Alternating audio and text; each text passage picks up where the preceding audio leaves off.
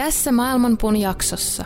Tavoitteena on tämä tasapaino, harmonia, kaikkeuden sopusointu jälleen. Eli silloin kun se palaa takaisin kaikki siihen yhteen, mistä kaikki on alkanut, niin, niin se, se odottaa sitten vaan niin kuin seuraavaa uloshengitystä. Ja jos mä olen ymmärtänyt oikein, niin, niin intialaisessa traditiossa puhutaan tästä Brahman ulos- ja sisäänhengityksestä.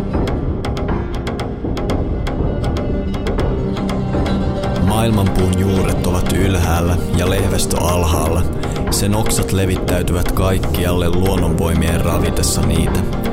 Aistikohteet ovat sen versoja ja sen juuret levittäytyvät sitoen sielut niiden tekojen mukaisesti. Sen todellinen muoto ei ole näkyvissä tässä maailmassa, ei sen loppupää eikä alkupääkään.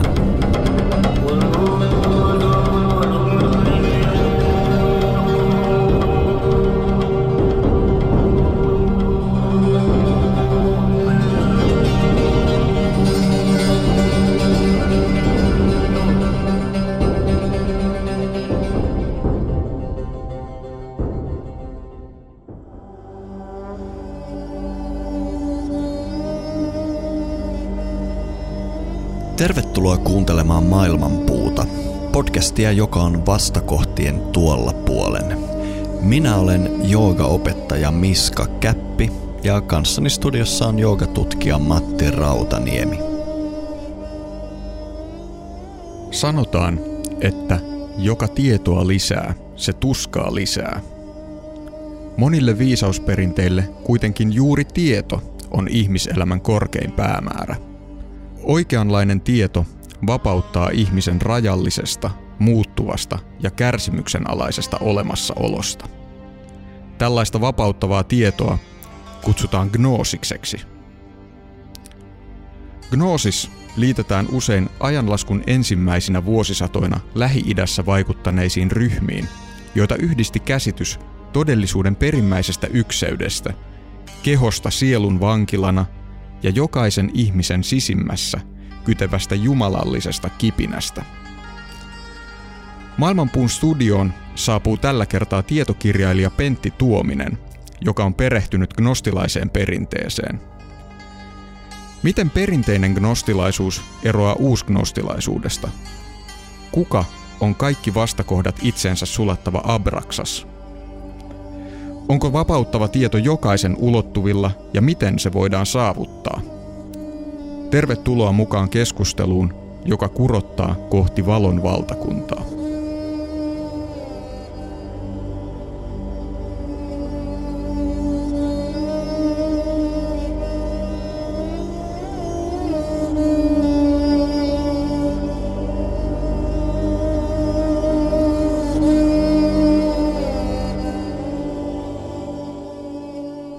Aurinko paistaa talvisessa Helsingissä ja maailmanpuu on jälleen menossa kohti valoa. Meillä on tänään vieras paikalla ja toivotetaankin heti alkuun Pentti Tuominen tervetulleeksi maailmanpuuhun. Kiitos. Tervetuloa myös mun puolesta. Lähdetään maailmanpuun perinteille uskollisesti suoraan syvään päätyyn. Pentti, mitä on gnoosis? Joo, gnoosista, gnoosiksesta on varmasti monenlaisia määritelmiä. Mä itse määrittelin sen, sen lyhyen kaavan mukaan. Se on sisäinen tietoisuus. Ja sen vastakohta on tietysti kirjatieto ja, ja siihen perustuva jonkunlainen viisaus. Ja taas tämä gnoosis ää, viittaa sellaiseen – Eh, tietoisuuden tilaan, joka on kohonnut tästä arkitietoisuudesta. Ja tässä gnostilaisessa traditiossa tätä gnoosista eh, käytetään ilmaisemaan sellaista muuntumista, transmutaatiota, joka esimerkiksi intialaisessa traditiossa – kuvataan sanalla valaistuminen. Ja mm, tämä gnoosiksen saavuttaminen on jokaisen henkisellä polulla kulkevan gnostikon tavoite, näin voisi kai sanoa. Eli gnosis on jotain, mikä perustuu suoraan kokemukseen sen sijaan, että se olisi informaatiota, jota kahmitaan jostain ulkoisista lähteistä. Eikö se ole näin, että gnosis edellyttää sen, että niin sanotusti tunnet sen itsessäsi tai niin kuin joku sanoi, mä tykkään, tämä on otettu jostain huonosta TV-sarjasta, mutta silti tosi viisaasti sanottu, että tieto, jota ei tunne omassa nahassaan, on huhu. Joo, ihan, ihan hyvin sanottu. Se, no siis tosiaan se on henkilökohtaisesti koettua äh, tällaista tietoisuuden tilaa se on hurjan vaikea itse asiassa määritellä. Mm. Sitä on paljon, paljon kirjoitettu ja minäkin sitä, sitä olen käsitellyt monissa kirjoissa ja esitelmissä. Mutta aina kun sitä pitäisi tarkasti määritellä jollekin, joka ei tunne sitä, niin huomaa, että sanat loppuvat kesken. No tähän tota, gnoosis toki on ajatus joka löytyy monista kulttuureista, tosi monista perinteistä löytyy sellainen ajatus korkeammasta tiedosta, joka koetaan välittömästi.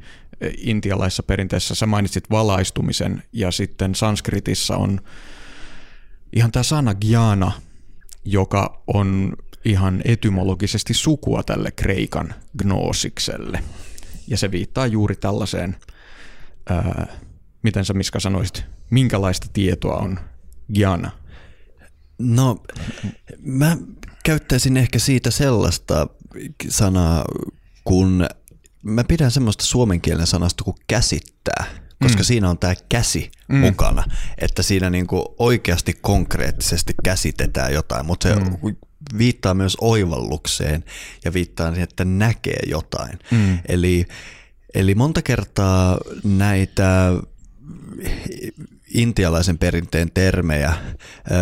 Mulle ehkä semmoiset kuin bhavana ja dhyana on ne, jotka parhaiten tähän ideaan sopii. Ne aika usein käännetään sitten länsimaalaisille kielille meditaatio. Hmm. Ja tässä mä luulen itse, että on tapahtunut semmoinen pieni, öö, miten mä sanoisin, väärinkäsitys, koska toi meditoida sanahan tulee latinan juuresta, joka tarkoittaa ajatella ja mm. suomen kielitoimistokin kääntää itse meditaation pohdiskella tai mietiskellä. mietiskellä Joo. Mm. Eli siinä on tämä niin kuin ajattelemisen idea, mikä itse asiassa, jos me katsotaan näitä intialaisia termejä, puuttuu siitä. Se on tavallaan niin kuin suoraa rationaalisen mielen ulkopuolella olevaa näkemistä tai kokemista, joka sulla joko on tai ei, mutta niin kuin Pentti tuossa hyvin sanoi, siitä on hyvin, hyvin hankala puhua, mutta sitten on näitä perinteen eri menetelmiä, joilla sitä kohti mennään. Ja sitä, kun viittasit tuohon, että eri kulttuurissa on se sana jo ollut, niin esimerkiksi eh, manda, se on, se, se on aramean kielessä ja taitaa olla jollakin tavalla hebrean kielessäkin, ainakin vanhassa testamentissa löytyy, löytyy yksi semmoinen kohta, jossa tämä sana manda esiintyy. Ja sitten, en ole ihan varma, pitääkö sitä paikkaansa, mutta mä olen sanonut semmoisen käsityksen, että Egyptin, vanhassa Egyptin kielessä tai koptin, koptin kielessä, joka nyt on nyt modernimpaa, niin oli sana soun. Hmm. Ja, ja tuota, se löytyy arabian kielestä ja, ja se löytyy melkein, melkein kaikista. On jana, johon sä jo viittasit, hmm. niin sanskritista. Ja, että se, se, se sanotaan käsite ja käsi, niin mä en sitä ihan käteen niin kuin yhdistäisi, vaan, vaan se on niin kuin tunne tai tietoisuuden tila. Että kun sen on saavuttanut, niin sen huomaa, mutta kun sillä ei, sitä ei ole saavuttanut, niin silloin siinä on semmoinen niin kuin, puutteen, puutteellinen olotila ja jollain tavalla vaiva, vaivan olon tunne, mutta kun sen on saavuttanut, niin on täydellinen täyteyden tunne. Ja se, kun mä käytin sitä sisäinen tietoisuustermiä, ei sekään ole kovin hyvä, mutta tuota, se jollain tavalla vie enemmän niin kuin henkiselle tasolle sen termin. Hmm. Mä, mä ehkä on samaa mieltä sun kanssa Pentti tästä, koska jos mennään takaisin vielä tähän käsittämiseen, mm. niin käsittäminen liittyy mun mielestä siihen, miten otetaan maailma haltuun käsitteillä. Mä käyttäisin sitä tässä mielessä, kun taas tämä gnoosis on jotain käsittämätöntä enemmän ehkä. Intiassa, kun käytetään tätä dhyana-termiä, niin se tulee juuresta ti, eli mm. nähdä. Mm. Eli melkein joka sanakirja, että se on nimenomaan näkemistä, ei käsitteellistä. Mm, mm. Mutta mm. siinä on myös siinä juuressa tämmöinen merkitys, kun pitää kiinni jostain. Mm.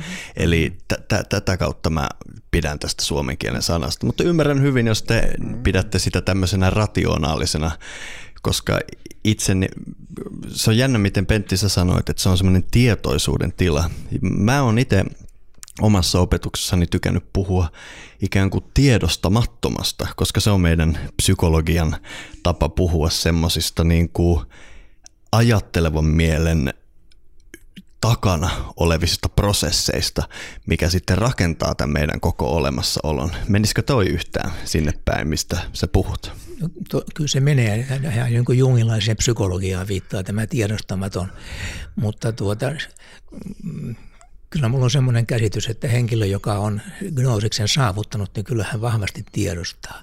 Että se ei ole hmm. pelkästään alitajuinen prosessi. Se tietysti se prosessi etenee ehkä alitajuisesti ja se vaikuttaa alitajuisesti kaikkiin siihen, mitä hän sen jälkeen tekee. Mutta kyllä se on kokonaisvaltainen.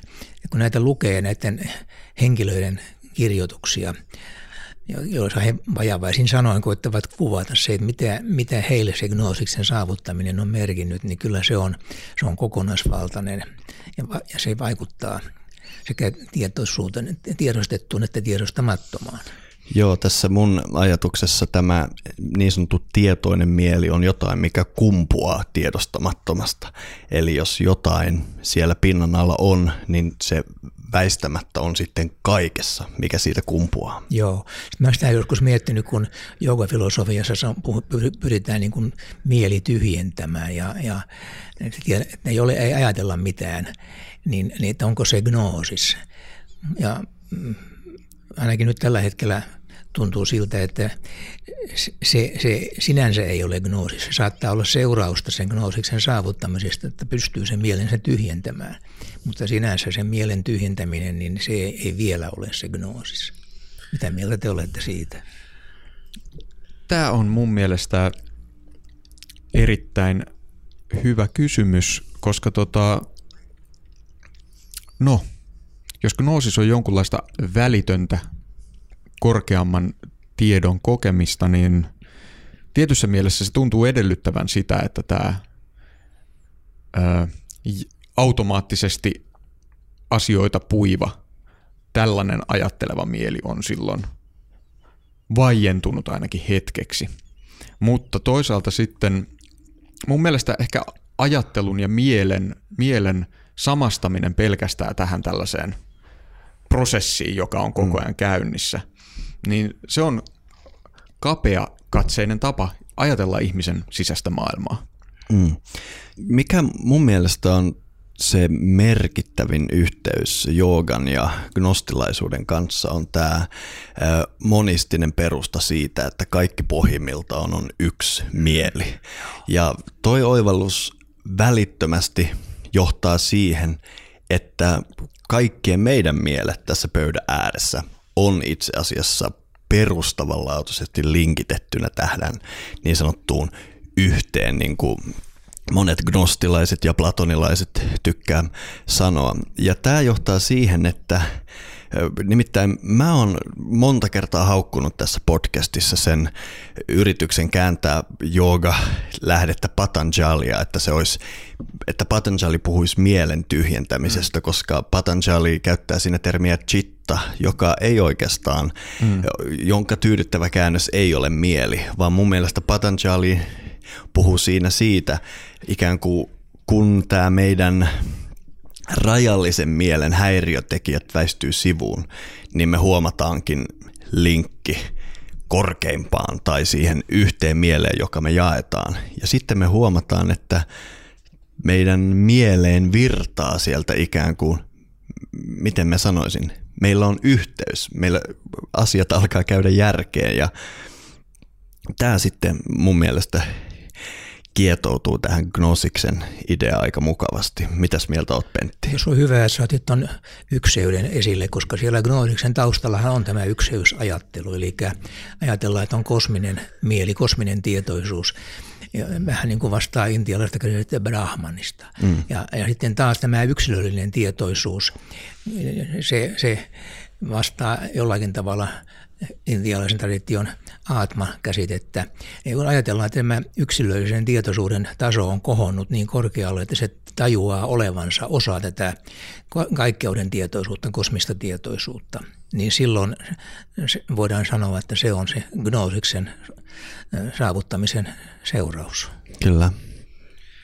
Miten sitten tällaista tietoa on mahdollista nimenomaan gnostilaisen perinteen mukaan saavuttaa. Joogaperinteessä on toki omat menetelmänsä, omat polkunsa sitä ykseyden oivaltamista kohti, mutta onko gnostilaisessa perinteessä jotain tietynlaista polkua? Niitä on kyllä kuvattu, niitä eri polkuja ja menetelmiä.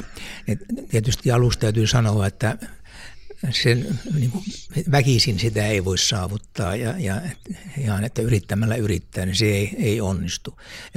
On joskus sanottu, että on hyvä, että lukee ja tie, saa sitä tieto, tietoa taustalle, vanhoja viisauksia, mutta se, vaikka se ymmärtäisit kaikki vanhat viisaudet, niin se ei ole gnoosista. Ja sen pitää vaikuttaa myöskin sitten ihmisen omaan käyttäytymiseen, ajattelutapaan ja, ja toimintaan. Et siinä lähestytään aika, aika paljon sitten jo eettisiä näkemyksiä ja, ja puhutaan rakkaudellisuudesta ja rakkauden saavuttamisesta, joka on melkein kaikissa uskonnoissa varmasti sellainen keskeinen ajatus, johon pyritään. Mutta sitten se, se ää, tietoisuuden viimeinen vaihe, kun, kun oivaltaa sen, että itse asiassa ihminen on henkinen olento ja, ja osa kosmista tietoisuutta, niin se sitten avaa sen, sen viimeisen lukon ja sitten siitä seuraa niin kuin alaspäin, että ihminen alkaa käyttäytyä niin kuin äh, joku sanoi, että niin kuin Jumala käyttäytyisi hänen tilanteessaan, jos nyt se olisi mahdollista.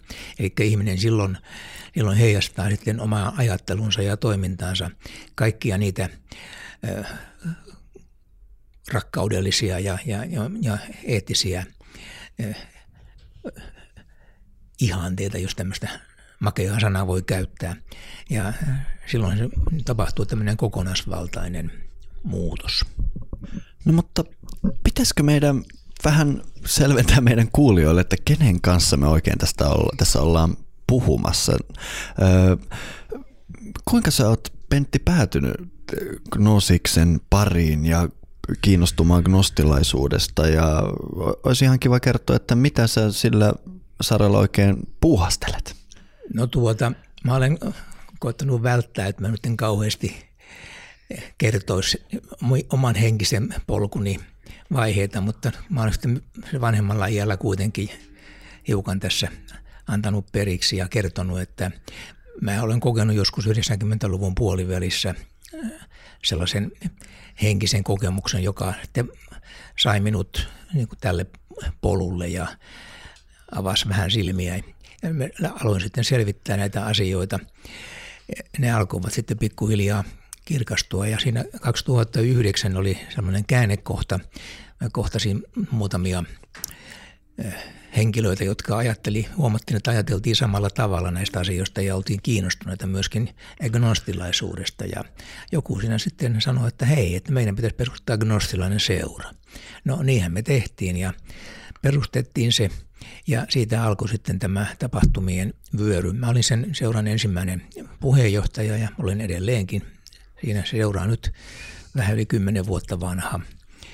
Ja sitten tuota, siihen seuran toimintaan tuli tuli niin kuin, niin kuin mallia vähän ulkomaisista gnostilaisista seuroista, jotka oli osittain tämmöisiä tiedeseuroja, että näitä gnostilaisia traditioita tutkivat ja selvittivät ja oli luentoja ja opintopiirejä niistä. Ja sitten niin kuin Amerikassakin on vielä gnostilainen kirkko, joka toimii sen gnostilaisen seuran rinnalla niin me vähän semmoistakin kokeiltiin Suomessa. Ja se rostilainen seurakuntayhdistys, niin kuin sen nimi oli, niin se järjesti gnostilaisia messuja Helsingissä ja sitten huomattiin, että siinä on kuitenkin samoja jäseniä kuin gnostialaisessa seurassa, niin ei tämmöistä seurakuntayhdistystä sitten tarvittu, vaan gnostialainen seura järjestää sitten viisi kertaa, viisi, kuusi kertaa vuodessa näitä gnostilaisia messuja tuolla Uudenmaan kadulla. Ja sitten tuota, tämä esoteerinen puoli tuli myöskin heti alussa mukaan, koska me tiesimme, että se manikialaisella veljeskunnalla oli, oli tämmöinen yhdeksän-asteinen gnostilainen riitti. Ja me otettiin sitten sitä vähän selvää, se mitä nyt siitä löytyy, ei sitä kovin paljon ollut saatavissa aineistoa, mutta kuitenkin siitä sitten päättelemällä ja tyhjiä paikkoja täyttämällä saatiin sitten kokonaiskuva, mikä on se gnostilainen riitti. Ja se semmoinen käynnistettiin sitten myöskin. Ja, ja tuota, siinä on yhdeksän astetta niin kuin, niin kuin oli siinä vanhassa manikialaisessakin riitissä. Ja nyt sitten tuota, meillä on uutena muotona vielä tämän, tässä kuussa alkaa mysteerikoulu, joka on hyvin haasteellinen toimintamuoto ja siinä lähdetään ihan egyptiläisestä perinteestä alkaen eteenpäin ja koetetaan sitten oppilaille välittää niitä viisauksia, mitä on näissä vanhoissa perinteissä. Ja mä olen ollut näissä kaikissa äh, äsken mainituissa aktiviteeteissa sitten jonkunlainen puuhamies. Ja, ja kun ei mulla ole mitään henkistä taustaa, en ole teologi enkä historioitsija, vaan harrastuspohjalta olen näihin asioihin perehtynyt, niin se on vähän ollut sellaista, niin kuin sanottiin ennen vanhaa lentäjät potkurikoneella, kun lensi, lensi perstuntumalla. Ja tässä tapauksessa ehkä voisi sanoa pikemminkin, että nuppituntumalla kun on, tai hmm. sydäntuntumalla, kun ollaan tämmöisten henkisten asioiden kanssa tekemisissä. Ja jostakin ne vaan tullut ne oivallukset ja ajatukset ja aina kun on tullut joku pulmatilanne, niin aina se vastaus on jostain löytynyt ja on ollut semmoinen hyvin turvallinen tunne, että ikään kuin, ikään kuin tässä olisi jossakin korkeammassa kädessä, mm. että niin ohjattaisiin, mutta en tiedä uskoo kuka tahtoo, mutta joka tapauksessa meillä on mennyt asiat tosi mukavasti eteenpäin. Eli gnostilainen seura, joka siis ilmeisesti perustettiin 2009, Joo. niin se on tällainen ihan itsenäinen gnostilainen ryhmä, eli se ei ole osa mitään laajempaa verkostoa tai tällaista. Se on täysin itsenäinen, suvereeni. Joo. Et ei, ei, ei, ole, ei ole yhteyksiä näihin eikä mitään alistussuhdetta mihinkään kansainväliseen hmm. ylijohtoon. Eikä, kyllä me tiedetään, että näitä gnostilaisia yhteisöjä on muissa maissa ja ollaan otettu selvää, miten ne toimii ja tutustuttukin, mutta eh, ne on kuitenkin hiukan erilaisia ja niiden sisältö on erilainen ja me ollaan tehty sitten ihan oman, oman näköinen ja oman eh, ominais, omintakeinen tästä meidän kuviosta. Niin Matti, sinähän taisit tässä lyhyt aika sitten vierailla siellä gnostilaisessa messossa. Mä haluaisin ehkä kysyä mieluummin sinulta, kun sä olit tämmöinen keltanokka, niin. joka sinne meni, että millainen kokemus se oli? Joo, mä tosiaan kävin tässä teidän tammikuun messussa ja ää, mun mielestä se oli oikein positiivinen kokemus. Siinä oli paljon tuttua symboliikkaa länsimaisen esoterian kentältä mulle. Ja jotenkin se oli sellainen, siinä oli paljon tuttua, eikä mitään mun mielestä sillä lailla ö, erityisen vierasta, mä sanoisin. Että ne elementit oli mun mielestä sellaisia hyvin yleismaailmallisia. Mä sanoisin näin. Et, että mä en nyt mä en tiedä, mitä, se ei taida olla hirveän salainen se tämän gnostilaisen messun sisältö sinänsä. Ei, ei ollenkaan. Että on netissä, netissä jopa, niin. jopa hän tarkka kuvaus. Joo, mutta että siinä oli tällainen tietynlainen puhdistautuminen ja ö, aterian jakaminen symbolinen ja tällaisia ja sitten siunauksia ja tunnustuksia ja niin edelleen. Mm-hmm. Nämä meni nyt täysin tällaisessa rituaalisesti väärässä järjestyksessä, mutta tota, saa sellaisen kuvan siitä, mitä siellä oli. Kyllä, ja paljon kyllä. musiikkia oli mukana ehdottomasti Joo. myös. Joo, puolet, kerran katoin kellosta, niin puolet sitä hmm. tunnin ajasta, minkä se messu yleensä kestää, tai vähän päälle tunnin, niin se on pu- melkein puolet on musiikkia. Ja, ja se sanoi ihan oikein, että se on universaali, eh, koska gnostilainen eh, filosofia ja uskon, uskon käsitykset, ne on universaaleja. Niissä ei ole mitään tämmöistä mihinkään tunnustukselliseen kirkkokuntaan liittyvää. Ja hmm. Se on myöskin hyvin meditatiivinen, että se, niin kuin muistat, niin se alkoi se meditaatiotuokiolla ja sitten siinä myöskin oli tämmöinen kohta, jossa niin kuin reflektoitiin, pohdittiin Jumalan olemusta, eli tämän hmm. kosmisen tietoisuuden olemusta. Ja se oli juuri tämä, mitä tässä edelläkin puhuttiin, liittyy tähän ykseyteen. Ja, ja tavallaan se poikkeaa niin kuin siinä tietysti monista muista uskonnoista tai sanotaan kaikista uskonnoista. En ole ainakaan kohdannut, että missään uskonnossa olisi Jumala käsitetty näin universaalisti. Ja sitten, sitten tuota, siinä on tämä uudistumiskaste, johon sä äsken viittasit, mm. joka on semmoinen sisäisen uudistumisen vertauskuva. Ja että se ei ole mikään kaste, joka otetaan jonkun, jonkun seurakunnan jäseneksi tai mm. että joku muu, muu kaste, niin kuin on jossakin kristillisessä perinteessä ja näin, vaan se on eh, sellainen vanha mandealainen perinne, jossa eh, ihmiset kerran viikossa, jopa päivittäin saattoivat niin kuin puhdistautua, kun olivat tehneet jotakin omasta mielestään pahaa tai huonoa, niin voittivat puhdistautua ja sitten myöntää sen itselle ja koittaa sitten parantaa tapansa siitä eteenpäin. Ja, ja se on, se on semmoinen, joka me on otettu sitten vanhasta mandealaisesta perinteestä. Joo, mä itse asiassa sen takia käytin siitä ilmausta puhdistautuminen, koska toi kaste herättää ihmisillä aina sen mielikuvan, että nyt on vihitty jäseneksi johonkin tota, yhteisöön se, se, sen myötä, mutta tässä ei ole kyse siitä. Joo, ihan hyvin olet asian ymmärtänyt. ja se oli mun mielestä, se oli se ehkä vaikuttavin osa sitä. Se on sillä lailla kokonaisvaltaisesti vaikuttava asia, symbolisesti tavallaan äh, irtautua jostakin taakasta. Joo, se on, koska Mä huomannut ja me on huomattu, että ihmiset kantaa aika paljon turhaa mukana ja, ja, ja, ja katuu asioita ja niistä pitäisi päästä niin kuin eroon. Hmm. Ja se anteeksi antaminen itselleen, se on monta kertaa kaikkein vaikein ante, anteeksi antamisen muoto. Ja. No sittenhän vielä voisi sanoa sen, mikä on tämä vanhaa traditiota, että meillä ei ole mitään pappeja – niin koska ei ollut silloin ennen vanhaankaan. Mm. Ja eikä, eikä tainnut olla alkukristillisessä traditiossakaan pappeja, vaan siellä tämän yhteisön jäsenet vuoron perään sitten hoiti näitä eri tehtäviä. Että luki jotakin tekstejä ja, ja, ja, ja noin. Niin, niin, tuota, meillä on se sama perinne käytössä. Eli nämä kaikki liittyy tähän teidän gnostilaiseen messuun, joka on tällainen julkinen, kaikille avoin tilaisuus. Joo, kyllä. Mutta sitten teillä on tämä sisäinen puoli myös, tämä niin esoteerinen koulu. Kyllä.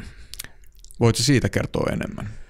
Joo, siitäkin on netissä kerrottu ja sen, mä, sen voi kertoa nytkin. Se, mitä siellä sitten itse asiassa tapahtuu, niin se on tietysti se esoterinen puoli. Mutta se, se tukee tätä ihmisen henkistä transmutaatiota ja se ohjaa siihen. Ja niin kuin kaikki tietävät, niin rituaalithan on, on valtava vahva metodi, jolla, jolla ihmisen alitajuntaankin voidaan vaikuttaa ja osallistumalla tämmöisiin rituaaleihin, ja mysteereitä käsittelemällä, symboleja käsittelemällä, niin ihmisen alitajunta tekee työtä ja se edesauttaa sitten sitä henkistä kasvua ja kehittymistä. Ja tuota, ää, nämä asteet, on viisi opetusastetta, jotka, jotka on, on niin kuin nimetty sillä tavalla, että ensimmäinen on Jumalan aste, jossa sitten pohditaan ja opetetaan tai ei että opetetaan, vaan, vaan käydään läpi tätä Jumalan käsitettä ja kosmista tietoisuutta ja sitten sitä gnostilaista kosmogoniaa. Ja toinen on rakkauden aste, joka on hurjan tärkeä. Ja sen, siinä oikeastaan voi sanoa, että rakkaus on elämän laki. Että jos jonkunlaista uskon tunnustusta koittaisi tivata meiltä, niin se on tämä rakka, rakkaus on elämänlaki. Mitä muuta ei tarvita, se on, kaikki on siinä. Sitten kolmas on yhteyden aste, eli siitä, että ihmisellä on, ihminen pystyy saavuttamaan yhteyden tähän kosmiseen tietoisuuteen. Sitä voidaan käyttää myöskin termiä rukous tai meditaatio. Ja tuota, se on sen kolmannen asteen sisältö. Ja neljäs aste on sitten sielun aste, joka äh, äh, se legendat ja tarinat ja, ja opetukset liittyy sitten mikä on, siihen, mikä on sielu ja mikä on jälleen syntyminen.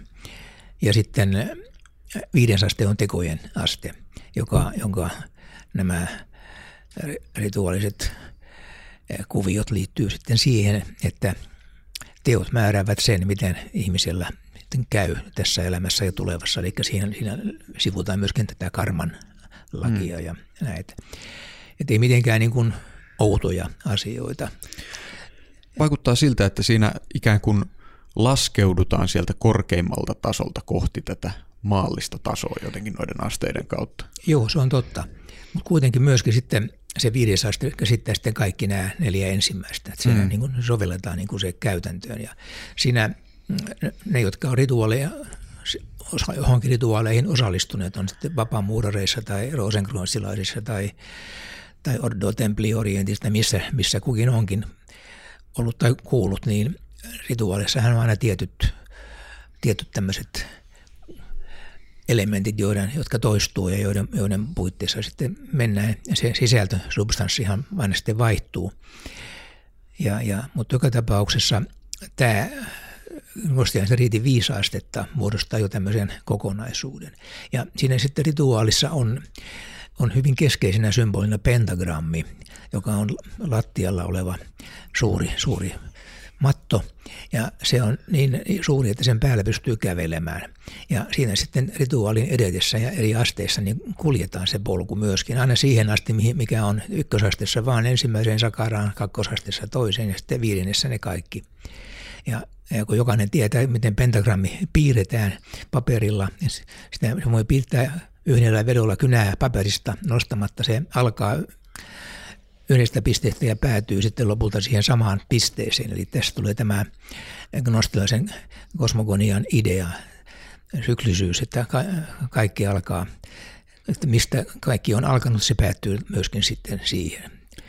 Ja sitä se peilataan sitten ihan käytännön elämään.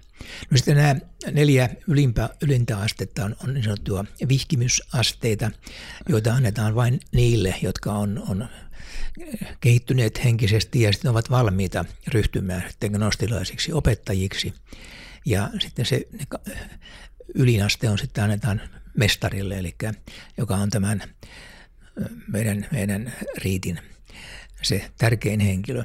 Et meillä se, se yksikkö, jossa riitti tapahtuu, se ei ole loossi, vaan se on domus, eli talo, koti nimeltään. Ja domuksessa on mestari, ja se mestari johtaa sitten sitä työskentelyä siinä rituaalin aikana. Siinä on tietty käsikirjoitus, jonka mukaan edetään. Ja sitten mestarilla on apunaan adepti, joka on vihitty. vihitty. Sitten se on niin kuin edellisen astetason vihitty. Ja sitten on muita virkailijoita, jotka sitten avustaa siinä, että on joku semmoinen puolen kymmentä virkailijaa yleensä. Ja sitten meillä on nyt tällä hetkellä neljä doomusta Suomessa. Ja perinne on, että vanhimman doomuksen mestari on sitten oman toimensa ohella myöskin tämän riitin suurmestari. Ja kun minä olen se ensimmäinen mestari, niin minä olen tällä hetkellä sitten myöskin tämän Gnosten riitin suurmestari Suomessa. No, tämä kaikki kuulostaa sinänsä vaikka niin kuin näin jooga-podcastin perspektiivistä tämmöiseltä universaalilta itseään kehittämiseltä, puhuit rakkaudesta ja kaikesta tavallaan, mikä on helppo nähdä hyvässä valossa, mutta mä haluaisin mennä siihen, että Gnostilaisuushan, vaikka se voidaan nähdä tämmöisen tämmöisen judeo-kristillisen perinteen ö, yhtenä merkittävänä osana, niin siihen ei ole kuitenkaan historiallisesti suhtauduttu aina kovin positiivisesti ja se historia tavallaan valtavirran kristillisyyden ja gnostilaisuuden välillä on hiukan järkyttäväkin. Pitäisikö mennä ihan sinne alkutekijöihin, että miten kun me mennään tuonne ihan ensimmäisille ajanlaskun vuosisadoille, kun gnostilaisuus voi hyvin. Mikä oli se sitten se skisma siellä ensimmäisten kirkkoisien ja gnostilaisuuden välillä? Joo, mä vastaan tuohon kohta, mutta sitä ennen mä haluaisin korjata yhden sanan, mitä käytit. Sanoit, että gnostilaisuus on, perustuu judeokristilliseen traditioon. Se ei pidä paikkaansa, vaan se perustuu huomattavasti vanhempaan, egyptiläis-mesopotamialaiseen. Joo, mä oon itse asiassa ihan samaa mieltä, että judeokristillinen perinne on ikään kuin Egyptin lapsi. Joo. Mutta jos ei mennä ihan juurille, niin pysytään tuossa. Nyt olemme samaa mieltä. Joo, mutta tuota, se, se pitää paikkansa, että silloin, silloin kun kristinusko alkoi muotoutua, niin siitä syntyi heti jännitteitä. Mutta harva tietää, että yksi Jeesuksen seuraajista oli gnostilainen Simon Magus, joka oli hyvin vahva persona. Ja, ja tuota, heille meni vähän sukset sitten ristiin lopulta. Hän on se Simeon, Simon, joka, joka apostolien teossa maalataan hyvin, hyvin mustilla väreillä ja sanotaan, että hän yritti rahalla ostaa pyhän hengen ja, ja mm. tämän tiedon ja tuota, alkukirkko ilmeisesti oli aika gnostilainen se ajatuksiltaan. Jeesuksen opetuksetkin olivat ilmeisesti aika lailla sillä tavalla gnostilaisia, että hän tämän ykseyden ja, ja gnosiksen ilman näitä termejä, niin hän, hän, hän, hän tuota, oli omaksunut. Isä ja minä olemme yhtä on hyvä, hyvä esimerkki tästä. Ja Jeesushan itse ei perustanut mitään uskontoa, vaan Paavali itse asiassa perusti sen kristinuskon, joka sitten alkukirkon aikoina alkoi muotoutua. Ja alkukirkon aikoina oli se suuri skisma, oli ensin paavalilaisten ja sitten näiden muiden, eli Pietarin ja sitten Jeesuksen veljen Jaakobin välillä, jotka olivat enemmän Jeesuksen linjoilla ja enemmän ehkä myöskin gnostilaisilla linjoilla. Ja sitten kuitenkin Paavali saavutti menestystä ja niin kuin voidaan sitten historiankirjoista lukea, niin se kristillinen oppi muotoutui sitten ensimmäisenä vuosisatona näiden kirkolliskokousten ja, kir- ja, ja, ja maallistenkin ruhtinaiden myötävaikutuksella semmoiseksi kuin se oli.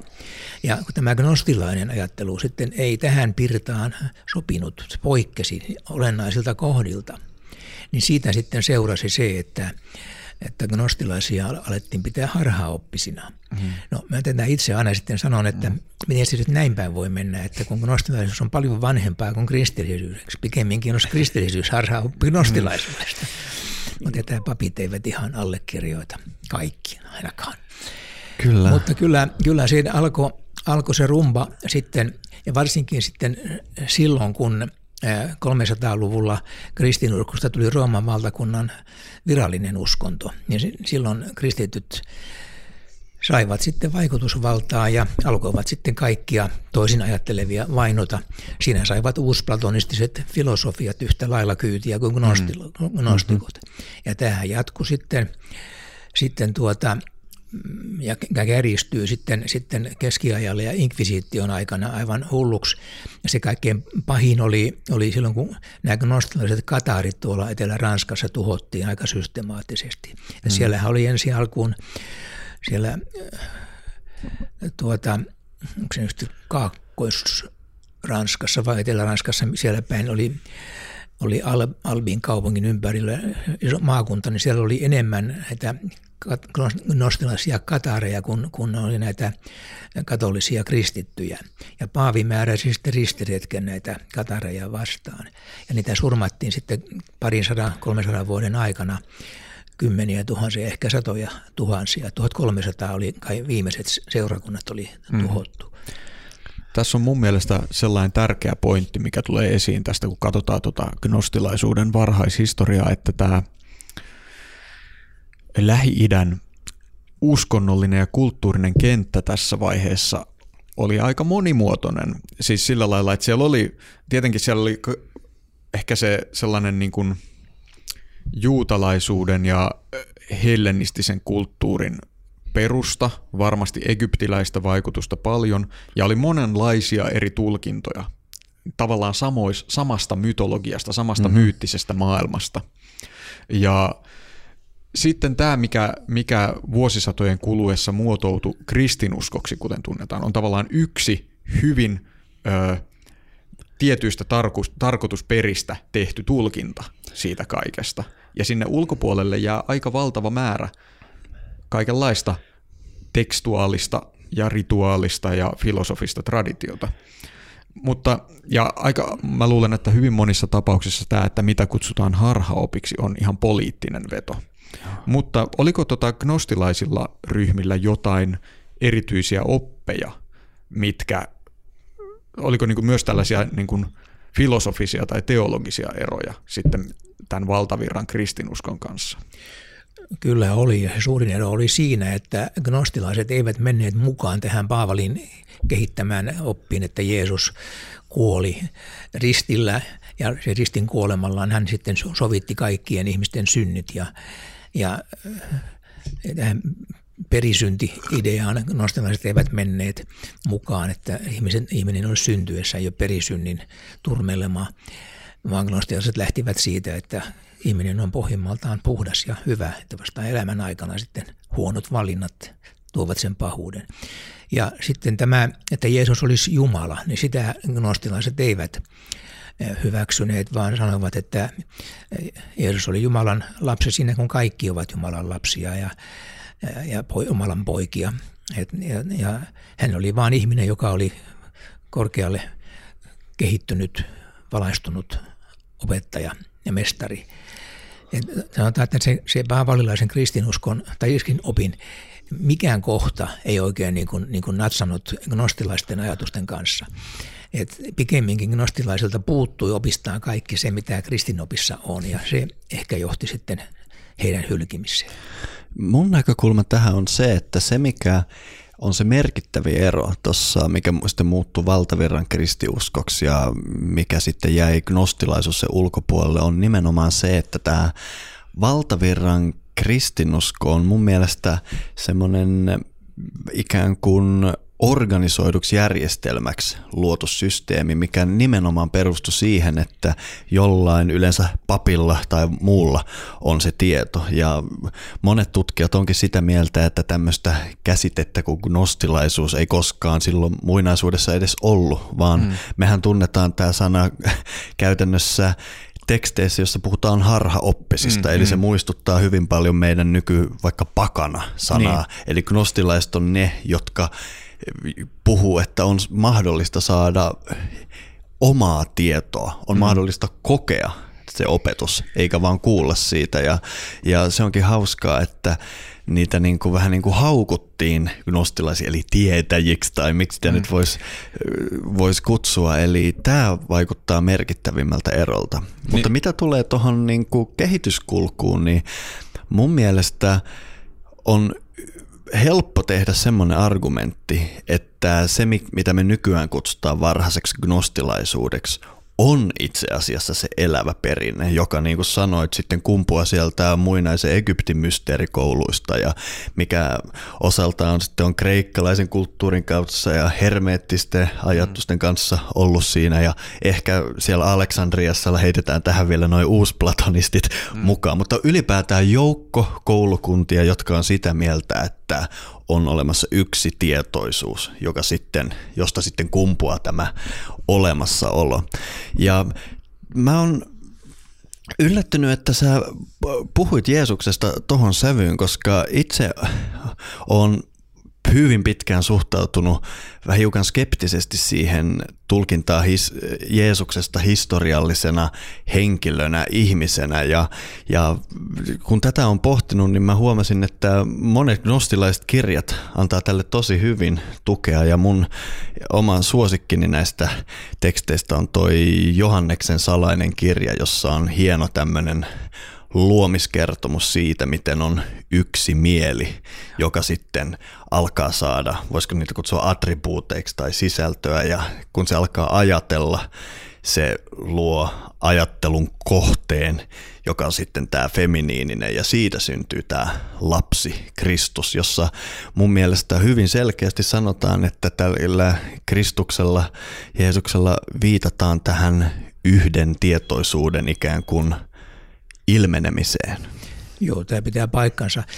Onhan gnostilaisessa traditiossa on, on tämä, esimerkiksi Valentinoshan esitti tällaisen aika monimutkaisen kosmogonisen himmelin, joka perustuu tähän ema, em, emanaatio-ajatukseen. Mm-hmm. Ja siinä on juuri tämä, että Kristus siis ei, ei nyt tarkoita siis tätä, mitä evankeliumissa puhutaan Jeesuksesta ja Kristuksesta, vaan se oli, se oli tällainen yksi emanoitunut aioni, joka, joka, joka oli, Sofia oli toinen, ja heillä oli hyvin paljon tekemistä tässä valentinolaisessa tarinassa. Ja sitten, sitten valentinolaiset, ja, tai ehkäpä Valentinus itsekin oli kirjoittamassa että Pistis Sofiana tunnettua tekstiä, jossa tämä sama tarina sitten on. Ja siinähän on tämä Sofia on ikään kuin sielun vertauskuva, joka hmm. sitten lankeaa, laskeutuu, irtaantuu siitä valosta ja sitten Jeesus tulee, ei Jeesus, vaan Kristus on se, joka, menen itsekin sekaisin näistä termeistä. Kristus on sitten se, joka tulee ja ilmaisee hänelle sen uudestaan sen, sen gnoosiksen ja sitten hän pääsee nousemaan takaisin sinne valon yhteyteen. Eli tämä on allegoria sille, sille sielun Täsmälleen, matkalle. Me ollaan aiemminkin itse asiassa juuri tästä aiheesta jostain syystä puhuttu maailmankuussa, eh, maailmankuussa, maailmanpuussa tästä tota, eli Jeesus, Jeesuksen ja Kristuksen suhteesta, mm-hmm. koska mitä, öö, mä näen sen itse siis niin, että joku tällainen Jeesus-hahmo on ollut yksi, yksi tämmöinen opettaja, joita siihen aikaan tällä alueella on ollut useita. Simon Magus on yksi tunnettu esimerkki. Aika monet on jääneet vaille nimeä ö, myöhemmässä historiassa, joka, e, joka on sitten ollut ilmeisen merkittävä. Ö, ja sitten ehkä liittyen juuri tähän, miten tämä kristillinen kirkko on muodostunut, niin tavallaan hänelle on annettu erityisasema suhteessa tähän ö, niin sanottuun kosmologiseen Kristusprinsiippiin, joka ehkä liittyy laajemmin siihen, että kun sä sanoit Pentti, että gnostilaiset eros kristinuskosta siltä osin, että heillä oli se ajatus, että jokaisessa ihmisessä on nämä asiat.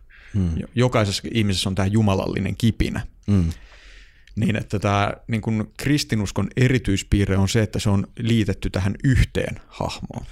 Joo, toi on hyvin houkutteleva tulkinta ja itsekin on joskus ollut kallellaan siihen, mutta käänsi David Fitzgeraldin kirjallisuus, jossa hän, hän listaa kaikki mahdolliset historialliset asiat, mitkä puoltaa Jeesuksen historiallisuutta ja se on surullista luettavaa, sitä ei ole.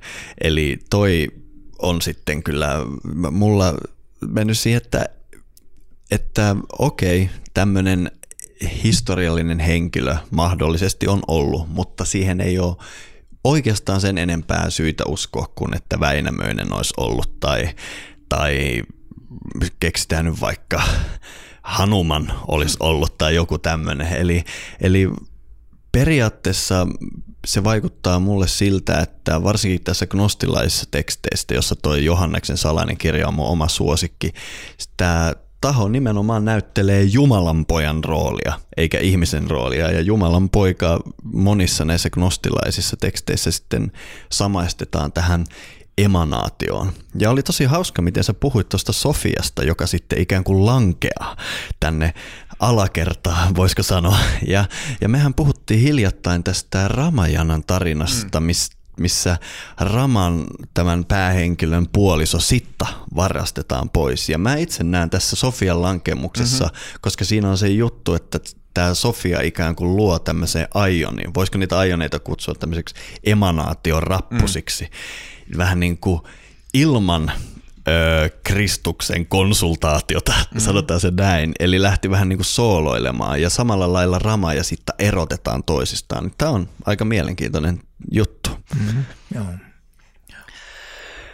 Miten sitten tota, semmoinen, ö, kun tässä nyt on tullut sellainen kuva, että gnostilaisuus, kun se korostaa tätä jokaisessa ihmisessä olevaa jumalallista kipinää, on jollain lailla hyvin tällainen, voisi sanoa ehkä ihmisyyteen myönteisesti suhtautuva ajat, tai henkinen perinne.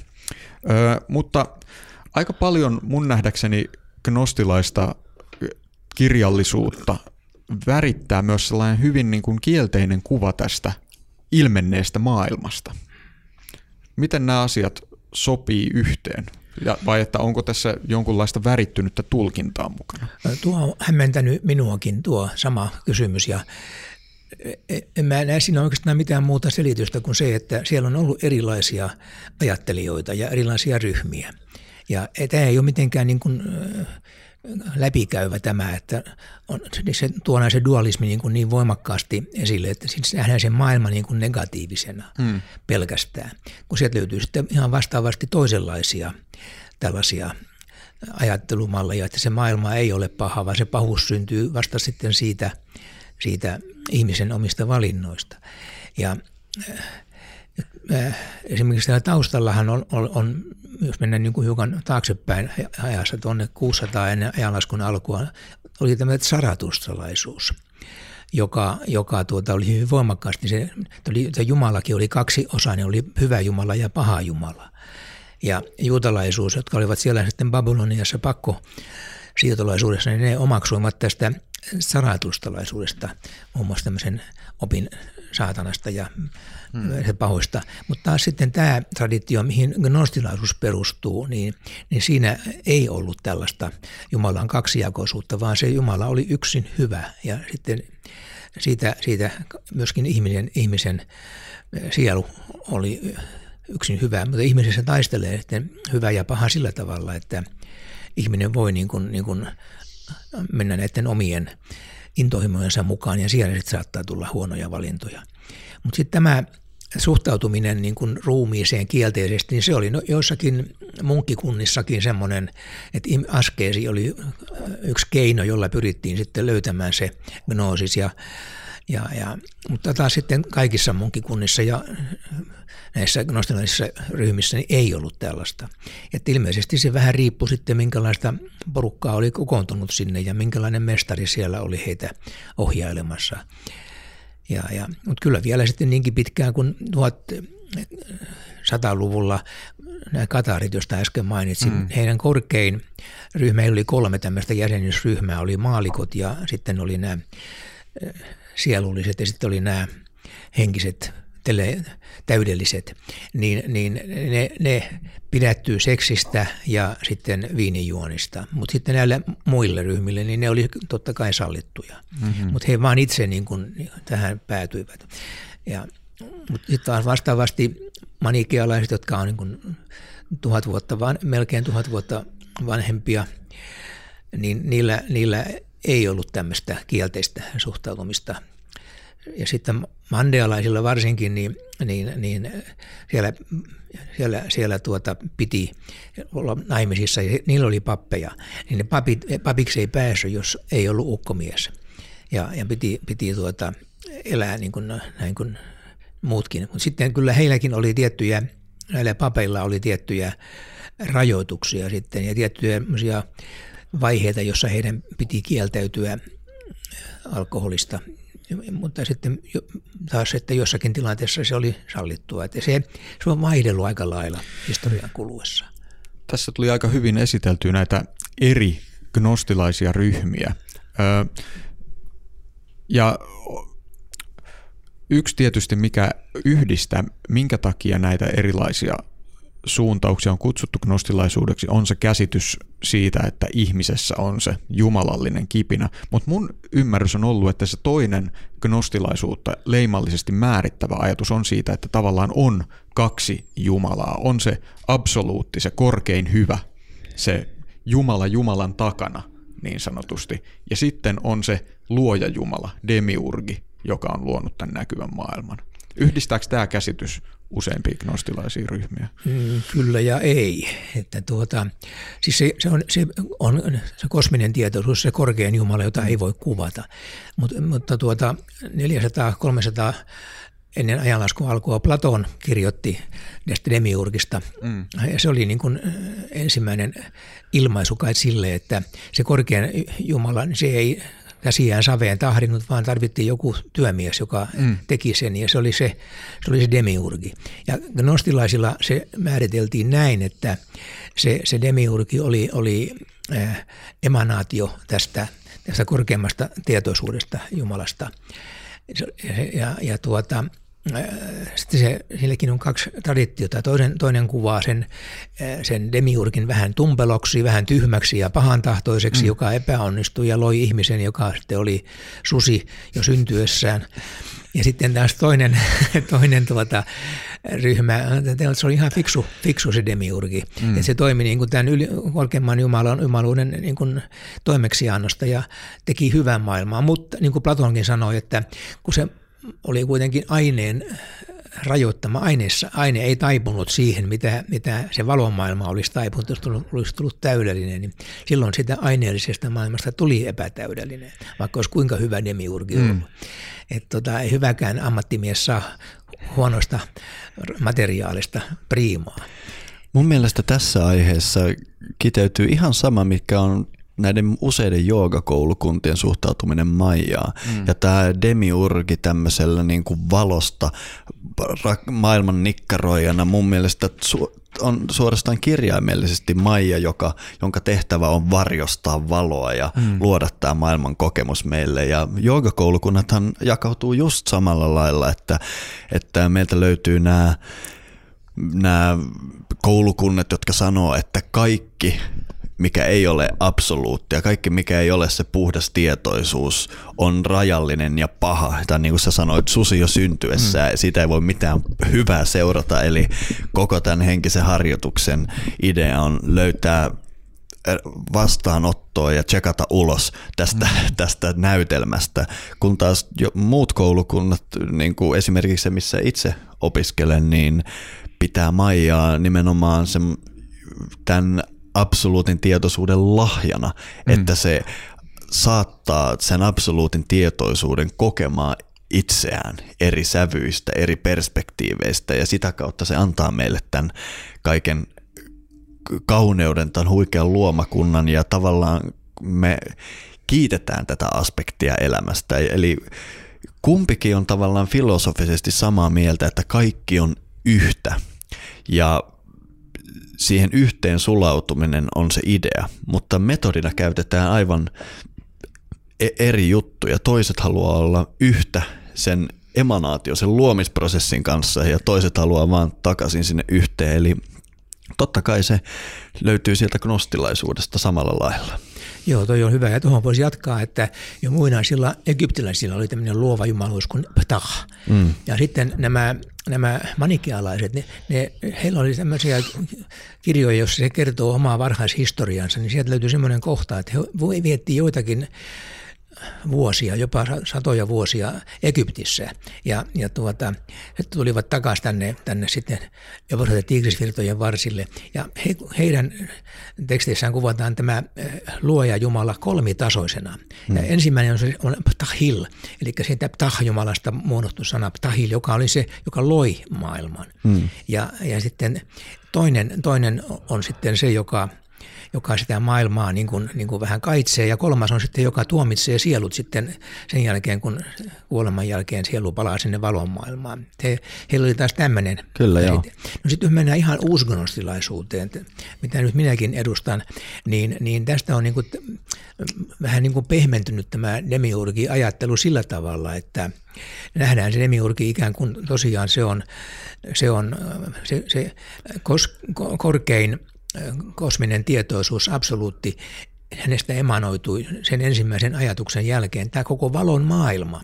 Ja se koko valon maailma, niin olentoinen, jota siellä sitten on, niin ne, ne ovat niin kuin olleet luomassa tätä aineellista maailmaa. Et ei yksittäinen nikkari, vaan se olisi niin kuin iso, iso tiimi. Ja sitten, sitten tästä vielä lähtee, lähtee se sellainen ajatuksen tynkä, että myöskin ihminen osallistuu tähän luomisprosessiin. Eli luomisprosessi ei ollut kerta rysähdys, vaan se jatkuu kaiken mm. aikaa ja, ja maailma kehittyy ja ihminen on yksi osa, koska ihminen, ihmisessä on se jumalallinen kipinä, niin tavallaan ihminenkin on saanut tehtäväksi luoda ja jatkaa ja kehittää. Ja silloin nähdään niin kuin koko tämä olevainen sekä aineeton että aineellinen tämmöisenä jatkuvana evoluutioprosessina, joka, joka, joka on niin kuin lähtenyt jostakin pisteestä sieltä korkeamman tietoisuuden ensimmäisestä ajatuksesta ja nyt, nyt on täl, tässä vaiheessa on tällainen meno, maailmankaikkeus laajenee ja ihminen, ihmiskunta kehittyy, mutta se henkinen evoluutio kulkee siinä rinnalla myöskin. Ja tämä koko sielujen syntymä ihmisien ja sitten taas palautuminen takaisin valomaailmaan niin nähdään osana tätä hengen evoluutiota ja se palvelee sitä, että sinne takaisin valomaailmaan tultua, niin se on jonkin verran kehittyneempi olento, se, se, se sielu. Ja sitten se syntyy seuraavaan ihmiskehoon ja taas saa lisää koulutusta ja palaa näin. Ja sitten kun no, tavoitteena on tämä tasapaino, harmonia, kaikkeuden sopusointu jälleen. Eli silloin kun se palaa takaisin kaikki siihen yhteen, mistä kaikki on alkanut, niin, niin se, se odottaa sitten vain niin kuin seuraavaa uloshengitystä. Ja jos mä olen ymmärtänyt oikein, niin, niin intialaisessa traditiossa puhutaan tästä Brahman ulos- ja sisäänhengityksestä. Kyllä, se on, on yksi äärettömän pit, pitkät syklit kosmista kehitystä, prosessia, niin, niin, niin tämä, nämä kulkevat aika hyvin linjassa nämä, nämä uusgnostilaiset ja myöskin nämä vanhat gnostilaiset ajatukset tähän intialaiseen traditioon. Ehdottomasti. Sä mainitsit tuossa mun mielestä hienon ajatuksen sen, että itse asiassa tämän tällaisen uusgnostilaisen näkemisen, näkemyksen mukaan ihmisen, ihminen voi tavallaan osallistua tähän luomistyöhön. Eli sen sijaan, että se jumalallinen kipiä, kipinä, se Sofian tuikku, pyrittäisiin viemään nopeasti takaisin sinne tota, tota, alkuvalon yhteyteen, niin sillä voidaankin valaista ehkä tätä ilmentynyttä maailmaa. Sanoit tosi hyvin. Tämä on nimittäin mulle, mä mietin aiemmin tässä keskustelussa, keskustelussa, että mainitsenko tätä, koska pelkäsin, että se on harhaoppinen näkemys gnostilaista näkökulmasta, mutta että koska siis tämä ajatus demiurgista pahana on jollain lailla niin voimakkaasti juurtunut tähän yleiseen kielenkäyttöön. Kyllä. Öm, Mä en tiedä, olisiko tähän hyvä paikka, nimittäin mä luulen, että me tässä kohta aletaan siirtyä tuonne maailmanpuun juuristoon. Ja mä luulen, että ennen kuin siirrytään, mä haluaisin pyytää Penttiäkin ehkä lukasemaan jonkun pätkän tuosta kirjasta, mikä tuossa on pöydällä, mutta mä tuossa eilen illalla tulin kääntäneeksi tätä ehkä legendaarisinta gnostilaisuuden pilkkaajaa, eli Iraneuksen mm. tekstiä 180-luvulta. Ja mun mielestä tämä on siitä hauskaa, että hän tässä ikään kuin puhuu gnostilaista pahoina, mutta mulle tämä on niinku paras mainos, minkä voi niinku lehteen laittaa, että, että otetaanpas tämä vielä tähän. Tämä on niin hyvä kuvaus näistä perinteistä. Tämä on mun oma pikaisesti tekemäni käännös, eli ei yhtään uskollinen, mutta ei muuta kuin sinne Iraneuksen Adversus Hereses-kirjan kolme kappaleeseen kaksi, kun menet kuulia lukemaan, niin saat lukea alkuperäisversion. Nämä ihmiset esiintyvät Jumalan orakkeleina tehden ilmoitetusta sanasta paholaisen tulkintoja. He turmelevat monen uskon uskottelemalla heille tuntevansa gnosiksen. He sanovat, että suurissa korkeuksissa on tietty kaiken yläpuolella oleva aion, joka on näkymätön, käsittämätön ja ikuinen vailla syntymää, joka säilyy läpi lukemattoman aikakausien syklien harmoniassa ja levossa. Näin sanoi Iraneos. Herättääkö se jotain ajatuksia? Pahalta kuulostaa. Ei, ei tuohon voi sanoa muuta kuin, että aamen. Joo, ehkä me aletaan valmistautumaan maailmanpuun juuriin. Tässä mä ainakin haluaisin siellä pohdiskella sellaista hahmoa kuin Abraxas, joka monille gnostilaisuuteen tutustuville tulee nopeasti vastaan. Se on hyvä idea. Mua ehkä kiinnostaa vielä yksi Eraneuksen juttu siellä juurissa ja mä luulen, että meidän on myös pakko vähän puhua, että mitä 40-luvulla nostettiin hiekasta. Ja tosiaan kiitos teille kuulijoille, jotka olette olleet mukana tähän asti ja jos haluatte jatkaa matkaamme, matkaa kanssamme pitemmälle tänne Gnosiksen syvyyksiin, niin osoitteessa maailmanpuu.fi kautta liity löytyy ohjeet siihen, miten pääsette mukaan.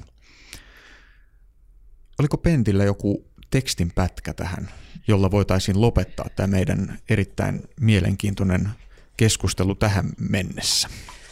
Joo, Mä voisin tuota egyptiläisestä kuolleiden kirjasta lukea pienen pätkän.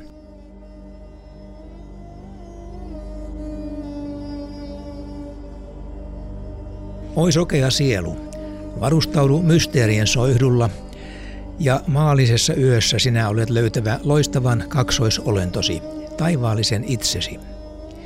Seuraa tätä jumalallista opasta, ja hän on oleva sinun geniuksesi. Henkesi, sillä hänen käsissään on avain sinun olemassaolosi, menneisyyteen ja tulevaisuuteen.